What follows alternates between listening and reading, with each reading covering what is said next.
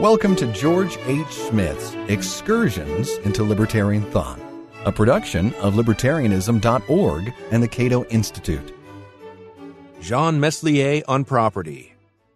In the penultimate chapter of his testament, the atheist priest Jean Meslier wrote this You and your descendants will always be miserable and unhappy, as long as there is such a great and enormous disproportion of states and conditions as long as you do not possess and enjoy in common the goods of the earth, as long as the good and bad and the pains of life are so badly shared among you, since it is not at all just that some bear all the pains and labor and all the discomforts of life, while others enjoy alone without pain or labor all the goods and comforts of life. Meslier's belief that people should possess and enjoy in common the goods of the earth raises the question of whether he advocated a type of communism, as Michel Onfray and other interpreters have maintained.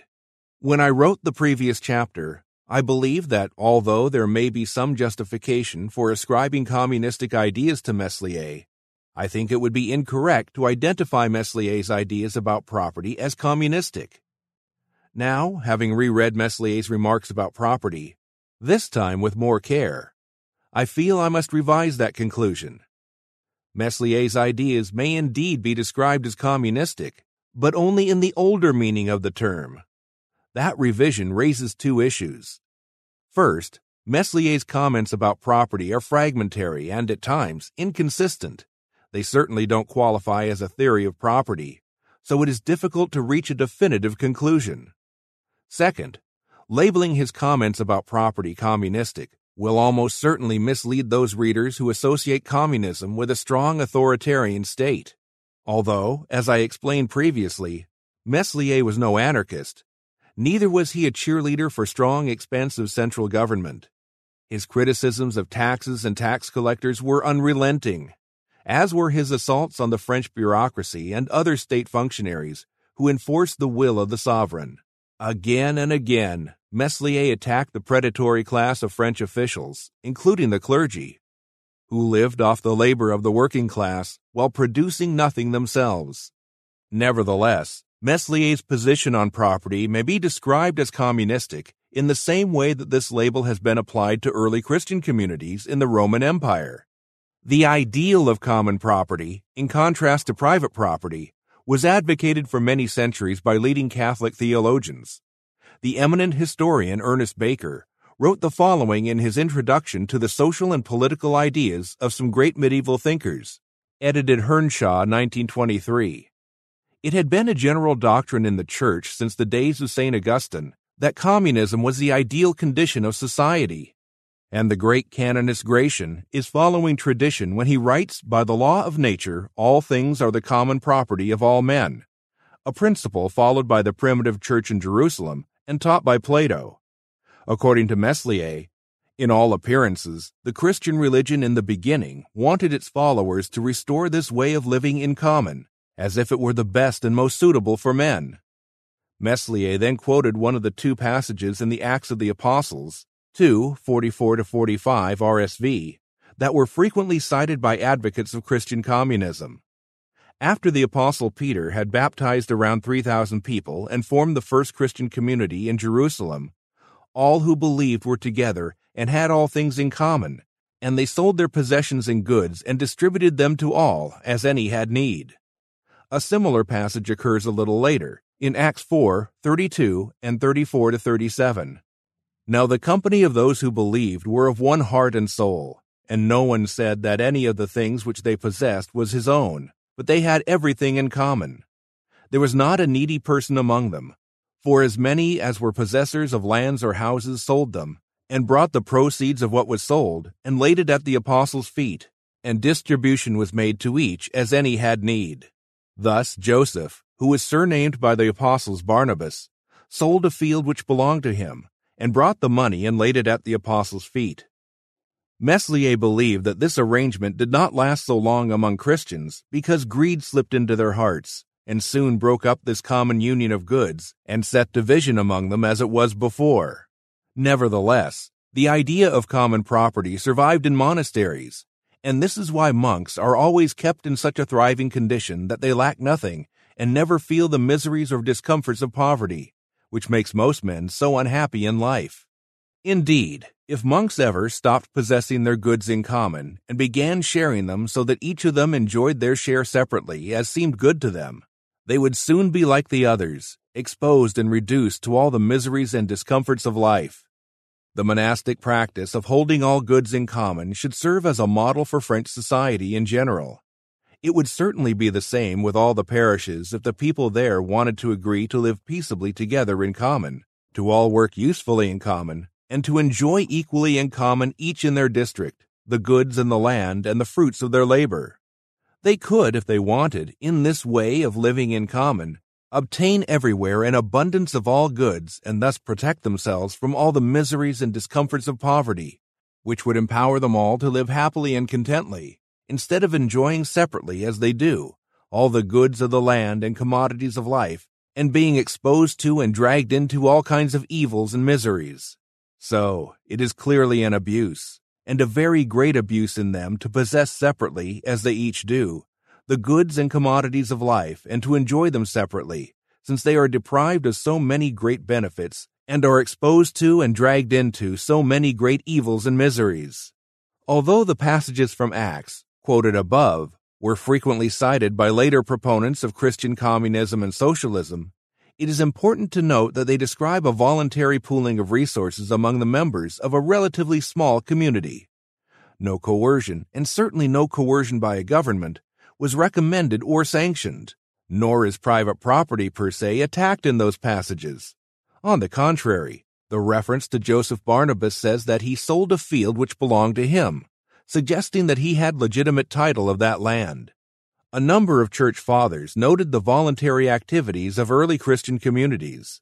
For example, Tertullian, circa 155 to 240, observed that all institutions of the Roman government, even its charities, were based on coercion. Among Christians, in contrast, everything is voluntary. The church did not rely on coercive taxation. Christians contributed voluntarily to support the destitute and to pay for their burial expenses, to supply the needs of boys and girls lacking money and power, and of old people confined to the home. Christians did not hesitate to share our earthly goods with one another. Early Christians with wealth often sold their personal property and donated the proceeds to a common fund that was distributed to other Christians according to need. There was no suggestion that such donors did not justly own the property they decided to sell, or that private property itself is the product of exploitation. Did Meslier's ideal society, like that of the early Christians, involve a voluntary system of communal property? It is difficult to answer that question with certainty.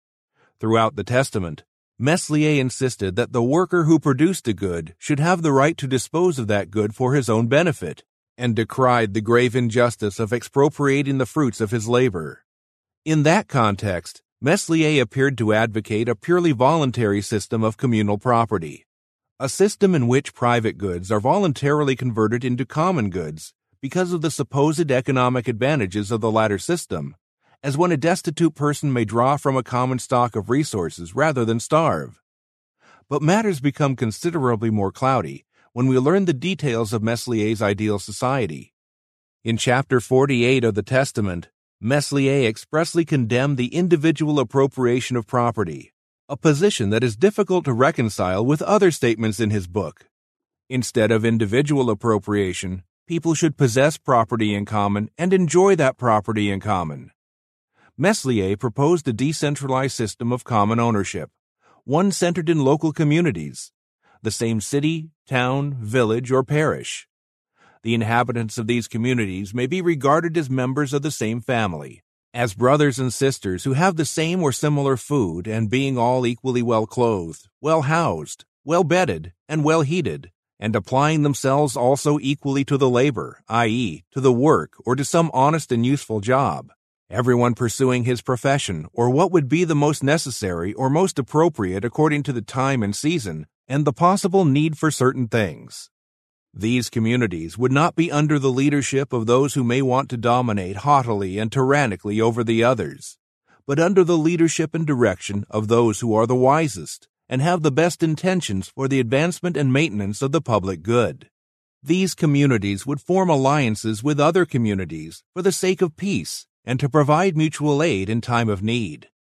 As we dig deeper into Meslier's scheme for an ideal society, it becomes evident that coercion would be necessary to implement his utopia. And it is perfectly correct to describe Meslier's social plan as utopian, especially given his repeated assertions that all misery, want, and exploitation would disappear if only people, suitably educated, would adopt reason as their guide, instead of succumbing to the false and absurd claims of religion. I dare say that Meslier could have learned some important things about human nature and avoided making some boneheaded claims if he had taken more seriously the insights of the better Christian philosophers and theologians. Meslier's call for a communistic utopia was nothing new. Similar ideas are found in the writings of Plato, Thomas More, and others. The main difference between Meslier's utopia and those proposed by earlier writers lies in Meslier's rejection of a centralized authority that plans and directs the activities and institutions of an entire society. Meslier proposed instead a federation of smaller communities, but this was a distinction without a difference so far as the need to coerce unwilling participants is concerned. Consider one of the most disturbing passages in the Testament. Despite his praise of the common property found in monasteries, Meslier detested monks, especially those mendicants who begged for their food and other necessities. Now, we might think that soliciting voluntary contributions would, in principle, be unobjectionable for a philosopher with libertarian proclivities. But monks, according to Meslier, produce nothing of social value, so he would have forbidden this practice and forced monks to do what he deemed honest labor. The profession of priests, and particularly of monks, is nothing but a profession of errors, superstitions, and impostures, and consequently, far from being a profession considered useful and necessary in a good and wise republic. It should, on the contrary, be regarded as harmful and pernicious. And so, instead of rewarding the people of such a profession, we should rather absolutely forbid all the superstitious and abusive functions of their ministry and absolutely force them to do some honest and useful work like others. Something is clearly out of whack in Meslier's version of a free and enlightened society. This has been Excursions into Libertarian Thought, a production of libertarianism.org and the Cato Institute. To learn more about libertarian philosophy and history, visit www.libertarianism.org.